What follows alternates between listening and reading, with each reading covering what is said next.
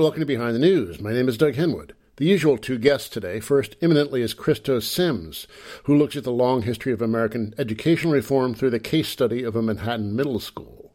And at the bottom of the hour, Christian Parenti examines the threat presented by climate change to coastal cities, where most of the world's economic and cultural activity happens. First, school reform. As we'll hear from Christo Sims, there's a long tradition in the U.S., going back to the 19th century, of looking to the schools to solve our social problems. That somehow, if we got education right, everything else in society would fall into place. The latest iteration of this hardy perennial, which is getting kind of old by now, is that tech will save us. Though from what I hear, some Silicon Valley execs like to send their kids to Waldorf schools where computers are forbidden. Sims spent several years studying a new public middle school in Manhattan, one that was showered with elite foundation cash from birth. Its pedagogical philosophy is a curious one. The curriculum is organized on the model of video games. Students study ancient Greece by pretending they're spies in the Peloponnesian War, or make up a game to save an imaginary town from environmental disaster. Some of this sounds like the classic project based approach of progressive education, but with a high tech overlay. Turns out, though, the convention quickly reasserts itself, contrary to the wishes of its founders. Christo Sims, an assistant professor of communication at the University of California, San Diego, writes up the story in his new book, Disruptive Fixation School Reform and the Pitfalls of Techno Idealism, published by Princeton University Press. Christo Sims. There's a long tradition in American uh, education of trying to fix the society's problems through the schools, right? Yeah, absolutely. Can you give us the, the brief rundown on what that's been like? How, how far back does it go? Basically, it goes as far back as there has been uh, compulsory public schooling. And some of those uh, fixes are fairly consistent, things like trying to create equality of opportunity, um, being the kind of great equalizer. Others have to do with things like trying to kind of create a harmonious polity, particularly around things like immigration, um, so to kind of Americanize uh, students. But basically, from the beginning, there's always been these rather large hopes of what education can do, um, which have always fallen short. So, one of the kind of aspects of American education in particular is just perpetual cycles where people think it's in crisis and needs urgent reform. There's a constant discourse of crisis around the schools, and you, one point, quote, what, three or four passages from the early 20th century to the, the present and aside from you know changing styles of language, the concepts are virtually identical, right? Yeah, I mean, there's there's always kind of slightly different conditions, of course, in which these calls for sort of urgent and disruptive reform spring forth. But yeah, the calls are actually remarkably consistent, and then also that there's a tendency. Um, there's a there's a historian at Stanford named Larry Cuban, who's now retired, but he found that each time there's a new kind of technology, media technology, whether it's radio or film or um, you know the personal computer. It's like okay, now we have the means by which to finally realize these longer-standing kind of yearnings. Yeah, Thomas Edison thought that we'd no longer have textbooks, but just right, mo- the, motion pictures. Exactly, the motion picture for Edison, and there's a computer scientist at MIT, Seymour Papert, that had very similar ideas with the personal computer, and that's then, of course, been kind of remade with the internet and then mobile devices. MOOCs. MOOCs will save us now, yes. Do you have to do, teach one of those? No, thankfully not. no, I, I, get to do the old fashioned large lecture hall, though, with uh, 400 students. So, not that that's uh, an ideal situation either. It seems that most of these reformers, uh, in all their evangelical zeal, don't do much reflection on how the schools are embedded in a larger society. So, if they don't change the society, they can fiddle with the schools all they like, but you know, won't they sort of default back to what they were? Yeah, I mean, I think that's the crux of the issue is that these uh, larger societal issues get delegated to educational institutions and reformers, and sometimes these these new technology, you know, people who specialize in whatever the new technology is at the moment. So, hence the Edison reference before, and they're not unique. It's not just an education uh, issue, but once it kind of gets delegated to these experts, there's a tendency to kind of uh, depoliticize and, and kind of treat it as a technical problem as opposed to something that's very much enmeshed in broader social and political issues. But there's a paradox in that a lot of these reformers are dependent upon experienced people in the field uh, to show them the way, right? So they, that is almost a way for convention to reassert itself. Yeah, exactly. Um, so part of it is that a lot of times the calls for, okay, let's finally fix our schools or radically transform our schools will come from people who aren't experts in, say, education reform, and maybe they're philanthropists, or um, right now it's a lot of people in the tech who've accumulated quite a bit of money in the tech industries or in the finance industries. In New York City, it's all these hedge fund guys. Right, know. right. And on the West Coast, you have that too, but there's also a lot of the kind of big tech moguls who have a stake in education reform. I think Steve Jobs' uh, widow is about to launch some big thing in the next couple of days. So, yeah, and then Mark Zuckerberg is going to save the Newark schools too, right? So you uh, did a case study uh, in this, uh, a, uh, a, school in Manhattan, um, which whose anonymity we are intent to preserve. It came with a, a mission organized around technology, right? What, was the, the founding mission of, of this school? Well, the founding mission of the school was that it was very much inspired by um, some prominent learning theorists who had seen in video games uh, kind of an ideal model for how to organize learning. And there's there's something to that in that games provide kind of a constant uh, series of incrementally more difficult challenges that you have to work through, and they provide a kind of world into which you're doing that, and you can kind of take on the identity of uh, a character. And by doing that, the theory is that uh, you know you learn not even necessarily by purposely thinking you're learning, you're trying to play the game. But as you do that, you're learning how to do different things. So the initial inspiration was very much tied to that sort of pedagogic philosophy, uh, which has a long tradition, not around games per se, but uh, going back to reformers like Dewey, as we were talking about earlier, of kind of learning by doing. This is a more active and engaging way to do uh, kind of learning, and maybe we can translate that into a way to organize this. Yeah, well, for younger children, there was the use of play as a model for. Absolutely, yeah. So play is definitely was a huge part of it, but then there's a lot of other um, uh, more optimistic takes on new technologies in addition to just games. So there's a lot of people in Silicon Valley and elsewhere that have seen uh, with more recent media technologies the prospect that we don't just have to be consumers, we can also be makers and creators and uh, innovators and so forth. And so that was also very much part of it that, okay, now that we have these tools that let you make and remix media and so forth, that you could use those as a way to make students more engaged and active. Yeah, a few years ago, I uh, interviewed Terry Moe, who's one of the, uh, the, the Ur educational reformers uh, of the present era. And to him, computers were a cheap replacement for teachers. That he hated teachers' unions. He thought that experience really didn't ma- matter much in, in the field of education, even though he was at Stanford for 30 years. Uh, and that, you know, the iPad would replace the unionized teacher in his, uh, his world. This is not the model that you're talking about. No, definitely not.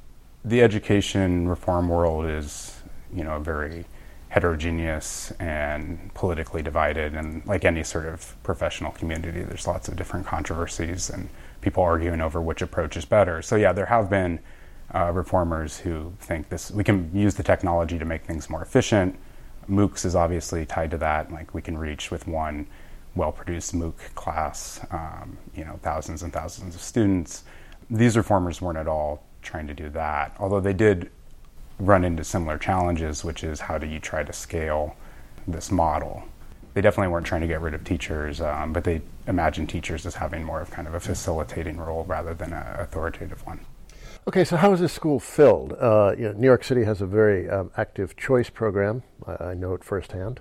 Yeah. The school was created and uh, and uh, filled uh, using that, that that choice system, right? Right. So the choice reforms in New York um, came about in the Bloomberg era, and the idea is that, and you know this from your own experience, in elementary school you tend to go to school in your neighborhood based on where you live, but then when you get to sixth grade or really it starts in the fall of your fifth grade year, you start touring around different middle schools in the district and you apply to them. And then there's a matching algorithm that nobody seems to know exactly how it works um, that matches uh, prospective families to schools. So some of the older middle schools that have been established for a while have uh, selection criteria like exam scores and things like that in their admissions processes, but newer schools in the choice system uh, aren't allowed to do that. So they have to use a, a, metric called informed choice, which is then you know it's pretty ambiguous and it's left up to schools to try to figure out how to implement that. And uh, the student body that resulted, uh, it started with a first with a sixth grade class, and then it was going to fill upwards uh, with time. Yeah. But what was it like? It was pretty mixed student body. Yeah. So one of the things that turned out to be one of the most uh, kind of important and interesting aspects of the school that I hadn't anticipated, and I don't think that the people who kind of designed and uh, launched the school had anticipated as much either, is that this was very uncommonly diverse in terms of kind of social class and race for New York City public school. Uh, a lot of the schools are much more segregated on kind of lines of racialized social class with uh, parents that are more privileged and working as professionals and so forth flocking towards certain neighborhoods or certain uh, middle schools that are hard to get into. Um, and then a lot of the other schools being predominantly lower income uh, students of color. And how did that work out? And did the students get along? Did they mix up, or did they break into uh, you know, socially predetermined cliques? Yeah, so I, I spent a lot of attention. This is actually where I kind of began the project. Was with an interest in student kind of cliques and peer cultures, and how do students organize into different friendship groups and things like that when they go to school. And the thinking behind that is that factors that shape their lives outside of school end up uh, playing out in different ways within the school, um, but not just in terms of how students respond to pedagogy and things like that, uh, but also in terms of how do they respond to each other. And especially at middle school, there's a lot of kind of concern amongst uh, kids of kind of where do I fit in, who do I hang out with, who do I sit with. Yes, the hormones are beginning to flow, and uh... yeah, and there's just a lot of pressure to kind of um, have a peer group, and so at this school, uh, at the beginning, you saw some kind of negotiating and trying to figure it out, but pretty pretty quickly it settled into mostly divided cliques. Now they weren't super antagonistic with each other, um, and it was a small school, so they all kind of knew each other. The students would know each other. But from a student perspective, these different cliques then have different sorts of meaning whether you're cool or not, or how you're kind of read by other kids in the school. But that just sounds like pretty much any school. So yeah, that happened exactly. Th- this this you know new creation really couldn't address that classic problem of early adolescence. No, definitely not. And um, there's a tradition in more critical studies of these types of issues, going back to like Paul Willis's Learning to Labor. Uh, that pays a lot of attention to how kind of the cultural worlds and practices of these kind of peer cultures end up kind of mediating things like the reproduction of uh, class relations. Yeah, I mean, there's that's the embedded into the larger society issue coming. Right. For this school, uh, because digital media and games were so central to their initial mission, the idea was that, uh, well, today's kids are embedded and immersed in technology, and ideas like the digital generation or digital natives were very much alive and well then, and as they are still today. Idea but that was, turned out not to be fully true, right? Right. No, no, absolutely. But but it was a popular stereotype. Yeah, but that's interesting. That the kids were not as digitally immersed as uh, the designers of the school thought they would be. Right, exactly. And this is actually something that I'd seen on earlier research projects that I worked on as well. Certainly, digital technology is an integral part of all these kids' lives in, in very different ways. Um, but in terms of really identifying with a sort of technological identity, um, which sometimes you know would get a label of being like geeky or something like that, it was most of the students did not identify that way, and they had other concerns and interests. Um, even though they maybe played video games and liked video games, maybe they were really into sports or into dance or things like that. I'm speaking with Christo Sims, author of Disruptive Fixation. So, how did this, you know, this theory of uh, the, the, the school organized on uh, the video game model, how did that turn into pedagogical practice? Again, the kind of theory versus how it actually played out is um, quite different. I think the theory is that at the beginning of each sort of trimester in your different classes, there would be the introduction of a kind of narrative, a, a fictional narrative that would sort of frame the curriculum for the rest of the quarter. So, in one class, it could be something like um, the students being invited to apply to a code breaking academy. And by doing that, they would learn about math and different kind of skills that you would also be expected to develop in more conventional schools. But in theory, you would the students would see themselves as kind of playing a game and working towards these challenges, uh, to progress in the game throughout the quarter, and then at the end of the or at the trimester trimester. So then at the end of the trimester, there would be kind of a culminating experience, a kind of week long session where supposedly that would all come together. And did it work? Uh, it's a good question because it's obviously depends on how you define work. It didn't work at all, I think, in the way that uh, it was written about and imagined and covered in the media. And parenthetically, this school got a lot of attention when it opened, right? Yeah, so that was another surprise to me. Was um, the school received a tremendous amount of kind of public fanfare and attention. Some of that coming from actors you'd expect, such as foundations and people who are involved in education reform. But what would surprise me is that it got a lot of attention from broader media outlets that tended to portray the school in a very promising and optimistic way, um, even though it had just opened. Okay, then back to the, the curriculum and, and it, whether it worked or not. Right. I found that even at the beginning of the year, it seemed that much of what was going on actually looked quite a bit just like what you'd see in a normal school. Um, and it became much more so over time. So, for example, it was unusual at the beginning of the quarter or trimester when they'd introduced this narrative, and that felt different and unusual and unconventional.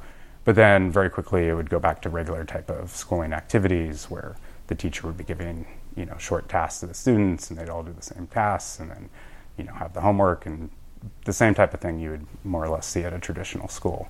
But but wrapped in a kind of language that was unique to these kind of fictional game worlds. Right. So they, they somehow tried to reconcile the theory with the actual practice, right? How'd that work out? That act of reconciliation? Well, I don't think that it, I think that they were just completely in tension with each other. And in certain moments, I think they were able to reconcile it, such as those periods at the end of each uh, trimester. Um, they'd actually kind of suspend the normal class schedule, and it really felt like regular schooling was put on pause for a moment. But you, you said it made it almost felt carnivalesque too, right? Yeah, well, I think it was carnivalesque in the sense that it was kind of these brief moments of kind of inverting the established and kind of conventional hierarchies and so forth. But then you'd go back to normal school.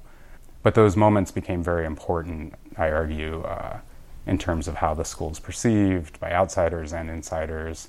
And I saw them as um, being very important to kind of keeping the school going from a more kind of um, keeping in terms of that reconciliation between the ideals and the acts. How was the school staffed? Were the teachers and administrators from conventional backgrounds, or were they somehow unconventional? The teachers were mostly from conventional backgrounds, although some had some kind of like media arts experience and things like that. But then there was also a team of game designers and curriculum designers in the school. So the idea was that they would work with the teachers to kind of de- design these innovative uh, pedagogic experiences and the teachers would then be kind of the executors of that. It's funny when we were looking around for middle schools for our kid. There's one in Manhattan, which is the most pro- probably the, one of the most progressive. ICE, it's called.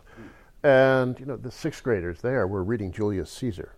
So you know you think this is a very progressive school, but they're doing something very traditional. Uh, how did, did they do things like that at the school you studied? Oh yeah, I mean it's a lot of the curriculum is actually set by state standards. So they would try to introduce some material that was not something you'd find at a conventional school, particularly in this kind of media arts class they had, where in the first year it's focused on game design. But in classes that are you know more focused on science or uh, English and language arts or social science, a lot of the curriculum is um, set by people beyond the school, and they don't have much control over that. In New York, there's a lot of testing that has to. Exactly, yeah, and that gets more intense the further you go along. So in high school, it gets even more kind of regimented. But yeah, so it's not just that there's these curricular standards, but you're being assessed and held accountable by these, you know, yearly tests. Which brings up, you know, this uh, the nature of education reform in the U.S. over the last couple of decades has been to create centralized standards, but then decentralized me- means of implementing them, right?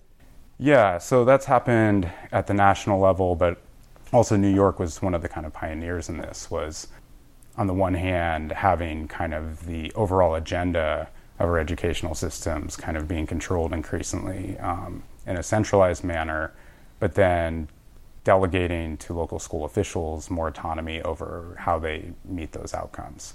And the idea, and this has happened in a lot of other public institutions too, is can we uh, try to unleash local leaders to be more innovative and creative and create kind of market like conditions where the outcomes aren't profits, but things like test scores.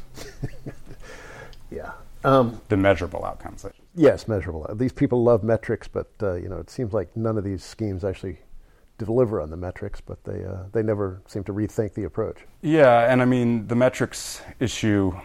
I'm convinced by uh, some critical scholars who've written about once you have the standardized metric, you're guaranteed to have winners and losers. So everything gets organized kind of like a race.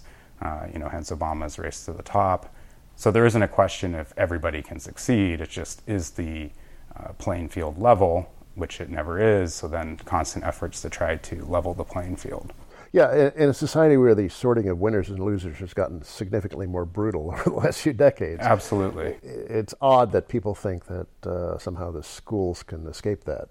Right. And actually, I think schools become kind of one of the main sites where that intense competition plays out. And New York is more so than uh, most places, but I think you see this uh, pretty pervasively that the pressures on families and students to kind of uh, win in that game uh, are pretty intense because the stakes are so high on the other on the other side.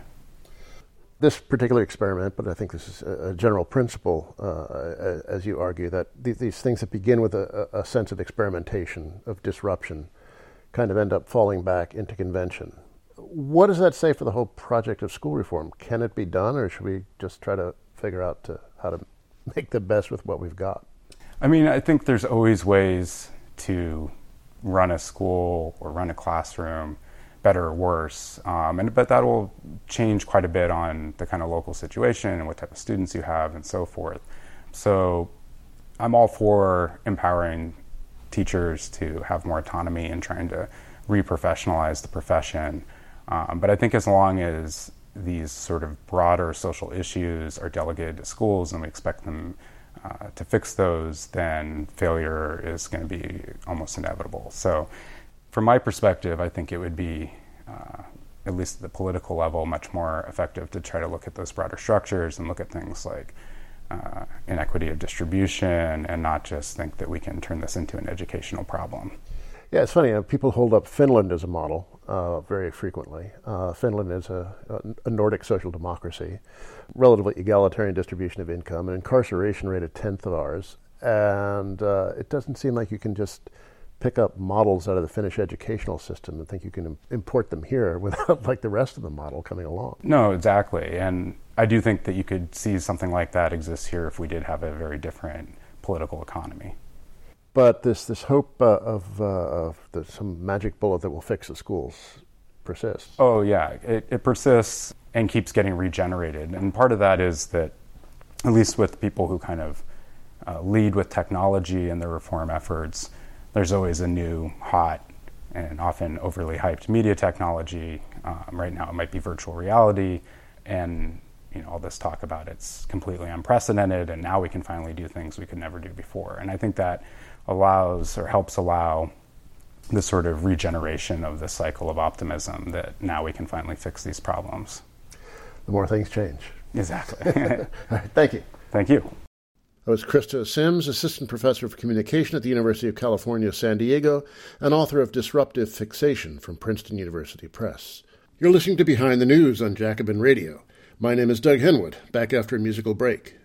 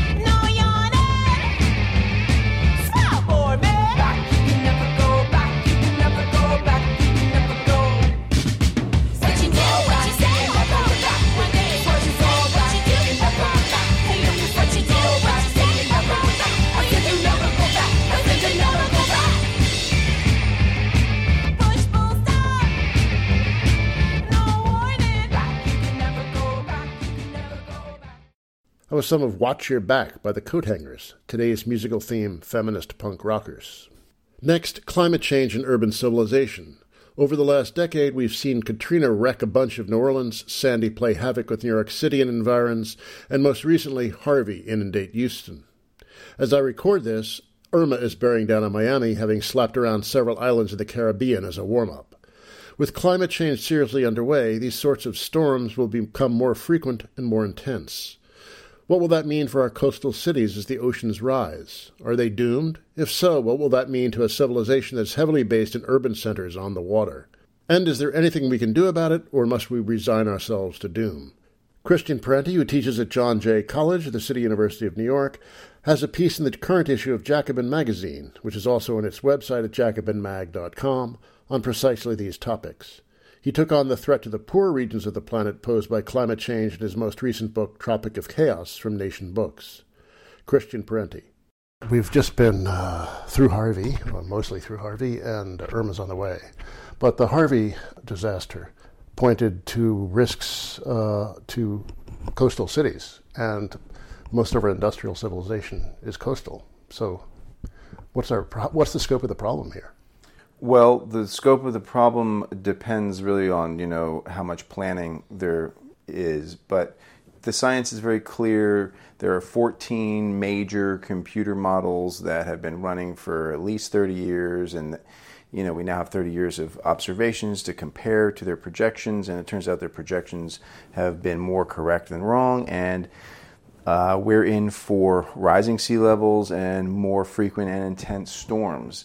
And interestingly, we actually have, you know, while there are more intense and actually more frequent hurricanes already occurring, they are a higher percentage of hurricanes in the, over the last 10 years have been turning away from the Atlantic coast, and scientists think this has to do with um, rising uh, temperatures on land. I, I, yeah, I saw a right wing Yahoo the other day who said, uh, it's the Washington Times, I believe we don't have to worry about climate change because no major hurricanes have hit the U.S. in the last 10 or 12 years. So, therefore. That was before Harvey, right? No, it's after oh, Harvey. Really? Wow. This was the first in 10 yeah. or 12 years to make wow. landfall. Yeah. So, well, I mean, you know, so there's that, we've living, been living under that, that weird anomaly. But yeah, so the, the, the, the science is very clear we can expect more of this. And sea levels are rising, they rise unevenly, they, uh, the seas are actually uneven and this, the North Atlantic is rising faster than the average, and the the best science compiled by the Intergovernmental Panel on Climate Change projects minimum of like three feet sea level rise, probably more like over six feet by the end of the century. But the main problem is the storm surges, and so that that's what we're looking for. And now, just to make the point clear, uh, it's no longer correct to speak of the climate crisis in the future tense. Yeah, I, I, I think that's right. Yeah, we're, we're in it. And so, what my article was about was, you know, looking at the question of urban infrastructure. What happens when there's frequent inundations and uh, all of these municipalities are dependent on the property values to raise money to build defenses? And so, there's this everyone is hostage to property values landlords and homeowners don't want to say I'm selling because I'm afraid of sea level rises. Governments that recognize this can't actually plan uh, publicly about it that easily without potentially inviting a collapse in property values, and they need that for their tax base to build the defenses to be those seawalls or you know buying out coastal homes to sort of rewild and build you know new wetlands and and you know, bio shields as they're sometimes called to break storm surges. So we're in for more of this. What what the time frame is, who knows? But you can imagine that eventually, with uh, more and more inundations of urban infrastructure, the process of rebuilding is going to be too expensive and um, a kind of rot will set in, and there will there will eventually be a kind of panic, a real estate panic around coastal infrastructure, and there'll be a, a shift inward by capital and the population, and you can imagine a new kind of a new urban kind of coastal ghetto, a, a climate created sort of sacrifice zone, similar to the Rust Belt. You know, the Rust Belt was when it first emerged was really sort of mind blowing that that these developed and, and prosperous cities like Detroit and St. Louis could fall into dilapidation. And it's still really arresting when you go to these places and you see these beautiful houses that were once, you know, incredibly expensive and, and have all of this valuable labor and, and uh, materials in them, and, and yet the cities are, are vacant and dead, et cetera. So, I mean, what I was proposing is I think that's probably one of, going to be one of the first ways that climate change really manifests.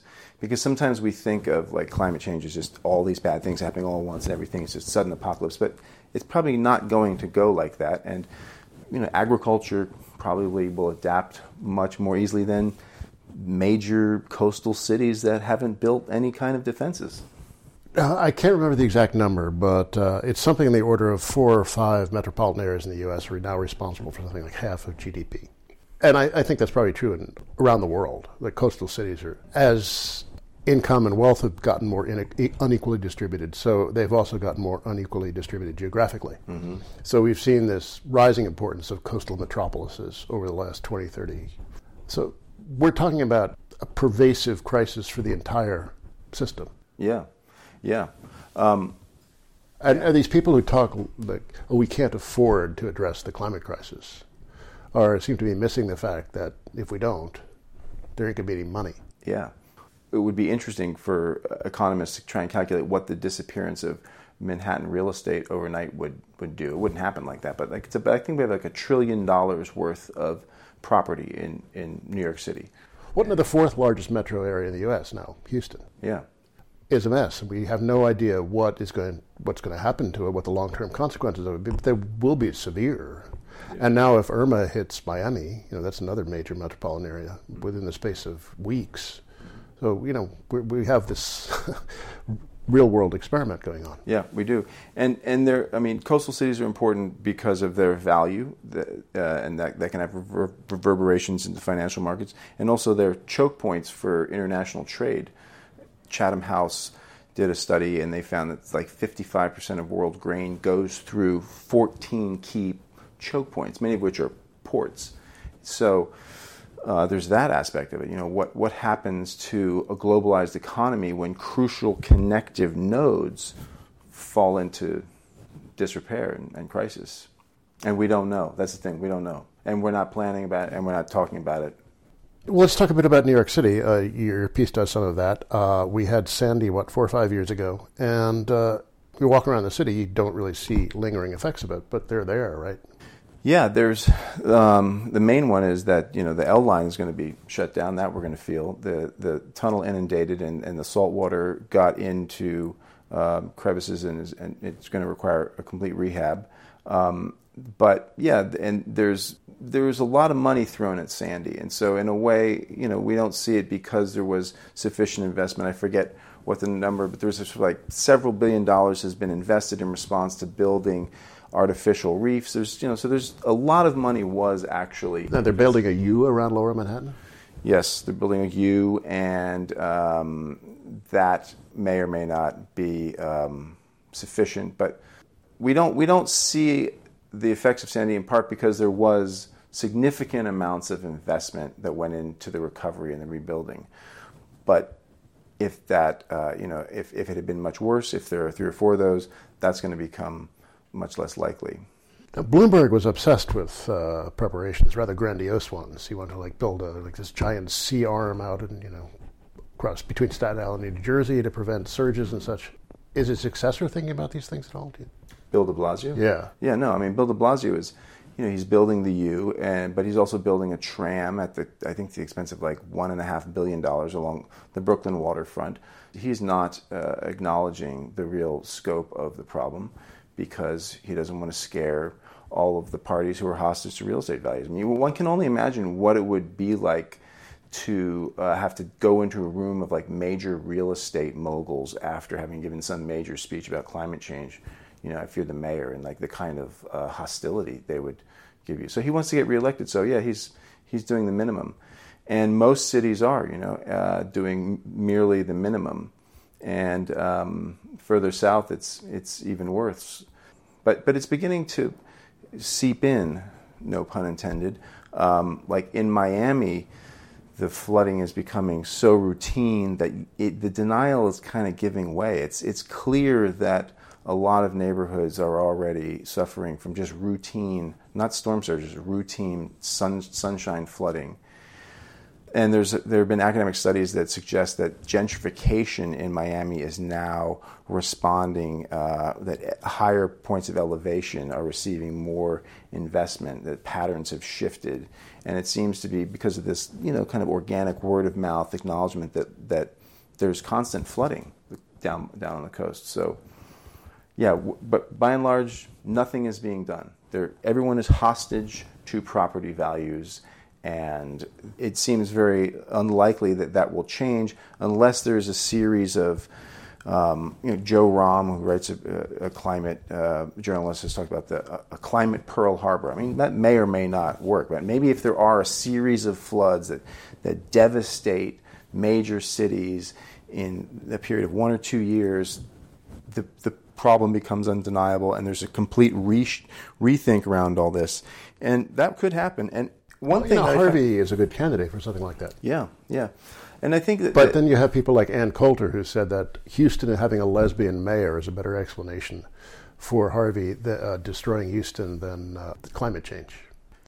But I think that in terms of these storms, you know, there's an opening for the left as well, which is that in the moment of crisis response, we see the mainstream story about the market handling all problems, being omniscient, omnipotent. We see that evaporate. And instead, what we see is human solidarity in action and also being celebrated by the mainstream. And there's also a, a legitimation of redistribution that's pretty interesting all of these people who are going to the convention centers and the churches in Houston and are getting quote unquote free stuff, right? That the, the, the right is constantly condemning. It's like, for a moment at least, that's totally legitimate. Beyond legitimate, it's noble to help out those in need. That opens the door to a larger conversation, which is like, really?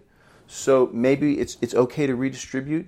Uh, to who, for how long, why? Let's like let's you know uh, extend this this conversation. But we don't really have movements that, that do that, um, nor even really a kind of discourse around this. Mostly what the left does, which is completely reasonable, is to focus on how the neoliberal forces use these moments of crisis to, to um, you know, try and privatize infrastructure, most famously schools in New Orleans after Katrina.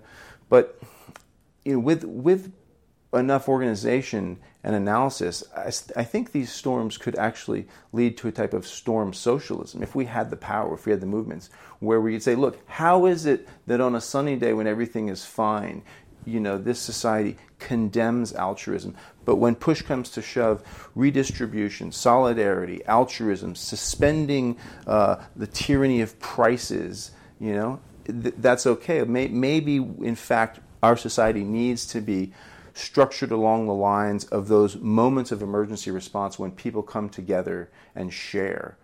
Now, Tyler Cowen, though, says that uh, um, price gouging in a disaster is uh, economically rational because it draws capital into the, the disaster region. So we still have your ideologues of capital coming yeah. in. But the, the fact is that capitalism is very bad at dealing with long term things like this. Like it's impossible if you have some sort of standard financial valuation model, something that may happen 10, 20 years out, just doesn't figure at all. As uh, Keynes said, the average man discounts the future at a very high rate. We want everything now, and we don't want to think about the consequences. It's an economic system, but also the psychology that it creates makes it very, very difficult to not, not even adapt, but even conceive of the problem in, in its proper dimensions. Mm-hmm. This is true, yeah. Yeah, and I mean the ideological war rages. You know, in terms of what I was just saying, like these possible openings uh, that you have these moments of solidarity during the crisis. But of course, those moments of solidarity are latched onto by right wing ideologues and used to justify a libertarian future. Why do you need civil defense? Why do you need the state when you have the Cajun Navy, a bunch of volunteers in their private boats coordinating. Well, there's a left media. version of that too. We've got you know anarchist mutual aid will mm-hmm. step in where the state yes. is absent, and there's just no substitute for an effective state. This is true. This is true. Yeah, anarcho-liberalism enables that kind of libertarian nonsense. Yeah, it was a, a brilliant coinage by uh, Bhaskar Sunkara, anarcho-liberalism. I'm speaking with Christian Parenti, author of Tropic of Chaos and If We Fail in the current issue of Jacobin magazine. And we've been talking uh, about uh, the U.S. Uh, and a couple of coastal cities, but this is a worldwide problem. And in poor countries where there are also coastal cities at risk, what's it going to look like there? Who knows? But uh, from my travels in such places and my reading, I think there is like almost no planning done in places like Lagos, Nigeria, and um, Rio. And it's going to look like a, a more extreme version of what's already going on in the megacities of the global south inequality, intense violence, suffering, disease. Uh, you know, I mean, like in terms of the question, of what's the future going to look like on an unequal planet? The answer is usually my answer is usually like it's going to look like a more extreme version of the present. I mean, we're in the climate crisis, as you said. I mean, we're also in the, the you know the sort of authoritarian, dystopian, distracted, hyper-violent future that we all imagined. Maybe not its worst version, but I mean, it's all around us. The, the levels of millenarian madness, violence, desperation, spreading disease. That was my last book was all about that. But so that's I mean that's what it looked like. It looked like waves of people moving inland. Uh, the, these conf- the, the shifts in population leading to religious and ethnic conflicts. It's a nightmare. You know, it could be dealt with with planning, and there is the technology, and there is the money, and there is the expertise to do this if we had the political power to force the conversation in a different direction. I want to get to that what is to be done uh, point in a, in a moment, but just to underscore the inadequacy of planning and reaction to the present, Trump's EPA uh, is a frightful thing. Uh, and he may be an incompetent buffoon on uh, many other issues, but uh, his man at the EPA, Pruitt, has just totally transformed that organization into doing just the opposite of what it's supposed to do. So now they're completely MIA in Houston, right? Yeah, yeah. MIA in Houston. There's thir- 13 Superfund sites have been flooded. Yeah. The chemical plant blew up. Mm-hmm. There was a nuke plant that luckily has has survived, but you know was um, almost inundated. A major atomic power plant. Yeah, it's a it's pr- it's pretty intense, and for sure there's not going to be any kind of study or remediation. This I'm not even sure. I mean, how would you remediate the, that that level of you know distribution of dioxin and these other like highly carcinogenic materials throughout such a wide region. I'm, you know, strip this t- the topsoil from hundreds of square miles. It doesn't make any sense. You can't do that. Know, but uh, I, I, did notice uh, this pundit uh, Greg Valliere, who uh, watches, watches Washington for Wall Street, has been doing that for several decades. Uh, said in his morning write-up that uh, maybe you look at Houston now, maybe it's not a good idea to have a, a, a non-functioning EPA. So you know you're seeing perhaps a dawning of consciousness in some unexpected circles. Yeah, and um, and that and that and and what gets gets us to a new administration, but that's a whole other yes. discussion. But. Uh, but now let's talk about you know this sort of talk can lead one to despair, and despair can lead to resignation and inaction. Because uh, if you can't do anything, why not just have another drink, mm-hmm. right? But uh, there are things that can be done. Mm-hmm. If we had, and we wouldn't need a revolutionary transformation either of our politics or our technology, right? This is mm-hmm. something that could more or less be done, yeah. right? So, yeah. what, what kinds of things are you talking about? Yeah, so this is like a point I'm constantly harping on because I feel that cynicism is one of our greatest enemies, and cynicism can seem quite rational. As I've said many times before, we, you know, we have the money, we have the laws, even we have uh, Massachusetts versus EPA ended up making it essential, making it necessary for the EPA to use the Clean Air Act to fine emitters, to fine carbon emitters. Industries would still be free to emit carbon, but they would have to pay massive fines. But th- these laws have not been promulgated. I mean, this is you know, everything is in place to do this, but it has not been promulgated neither by the Bush administration, the Obama administration, nor the Trump administration, which won't do it. There's the technology, but then there's always the issue of like, well, there's you know we've crossed the tipping point. There's too much CO2 in the atmosphere, and that is a pretty uh, overwhelming fact. But there's actually new technology. For a long time, we've had the ability to strip CO2 out of the atmosphere at a rate 100 times faster than trees can do it, and then very easily and not too expensively turn it into a, a, critical gas. The problem was always, well, how do you store this? And it can leak out, and, and CO2 gas is uh, poisonous. In Iceland, just in the last two years, an experiment has been done whereby they mix not sulfuric acid, some sort of uh, acid, something like sulfuric acid, with water and uh, inject CO2 into it. It's essentially like carbonated acidic uh, water that's then pushed down into basalt rock formations. And there's no heat involved in this. It's not like there's a huge energy input. And in less than two years, the CO2 gas turns into limestone. It's an acceleration of a natural process called weathering. And so this is called enhanced weathering. And I mean that that is incredible news. I mean we have the technology to strip CO2 out of the atmosphere in huge amounts and to store it safely. That's very but, expensive though. Yeah, presumably, but um, not as ex- not not as expensive as the loss of society. But you know, right now the, the main discourse around this is is it just assumes that the private sector would somehow bring this to scale, which is ridiculous. What what's the market? I mean, how, who who are you going to sell this like stored CO2 underground to? So obviously, what has to be done is states have to take this technology and fund a project of stripping CO2 out of the atmosphere and storing it like this. And so that might sound crazy, but it's like that technology exists. It's not geoengineering of like I you know polluting the atmosphere with sulfur particles to reflect sunlight, which is nuts and would be equally expensive.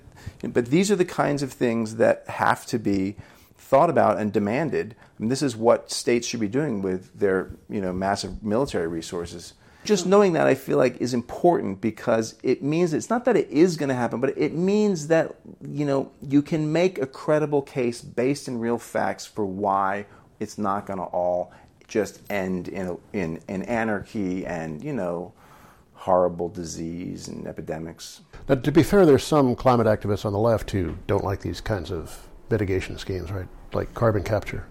Yeah, well, they don't like it because it's a techno fix. That's the, the line. And there's an anti technology bias.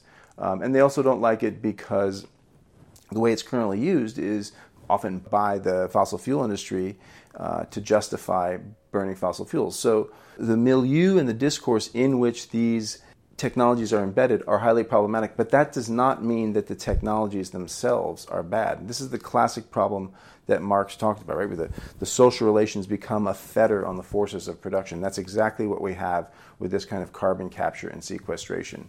Obviously, yes, the mainstream discourse around that stuff is ridiculous, but that technology is not. It's actually very important. What do you think about things like a carbon tax? I think a carbon tax would be very important, and we just politically it would be impossible in this country, but that's why Massachusetts versus EPA is so important because that's a de facto carbon tax. The fact that the EPA is required to tax polluters, but it isn't. I mean that that's the same as a carbon tax. It means you know if you're going to burn coal, you're going to pay a large sum of money to the government, and it's going to make burning coal not economically feasible. So we, we have the law to implement immediately a de facto carbon tax, and we have for about 10 years. And even the environmental movement has basically not really been talking about this that much.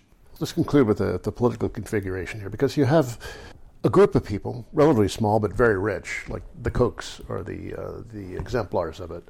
But these are people, mostly private firms, private equity guys, who uh, have made a ton of money by debasing the environment and uh, hate everything uh, to do with the state because it threatens their fortunes. That's a lot of the people behind the Trump administration, and the Trump administration is full of, of, of, of folks like that. Uh, you have kind of a mainstream of big capital, you know, the, the core of the bourgeoisie that is kind of, you know, like softly interested in climate change, but not passionately so. Uh, Michael Bloomberg is a rarity among that crowd. Uh, and then there's not much of a popular force uh, to get active on it. So how can we, you know, make the necessarily mobile, necessary mobilization to save ourselves? Well, I think that uh, I, I, don't have an answer, uh, but I think that these inundations are, you know, potentially going to um, produce their own populations. That it might that, that activism around climate change might not focus on mitigation so much as adaptation. That that's going to be the entry point. And when you have like 100,000 houses that are near destroyed in, in Houston and 85% of them don't have flood insurance, and the federal government so far doesn't seem like it's willing to bail everyone out. You know, what kind of political movements will come out of this coastal uh, sacrifice zone? I, I think that might be where there could be a mass constituency that starts really pressuring for action on this, and it will be in response to adaptation, adapting to these crises and to recovery from these crises, and then that will link into the the the deeper problem of well, how do we mitigate it? How do we get off fossil fuels? Coast dwellers of the world unite. You have nothing but your homes to lose or to gain. That's right. Yeah. I was Christian Parenti, author of If We Fail in the current issue of Jacobin. That's it for me, Doug Henwood. I've reached the age where I look to the New York Times for musical tips. Embarrassing, I know. Here's a band I learned about in the piece they ran on September 1st Rock's Not Dead, It's Ruled by Women. This is a bit of Diana La Cazadora from War on Women. Till next week, bye.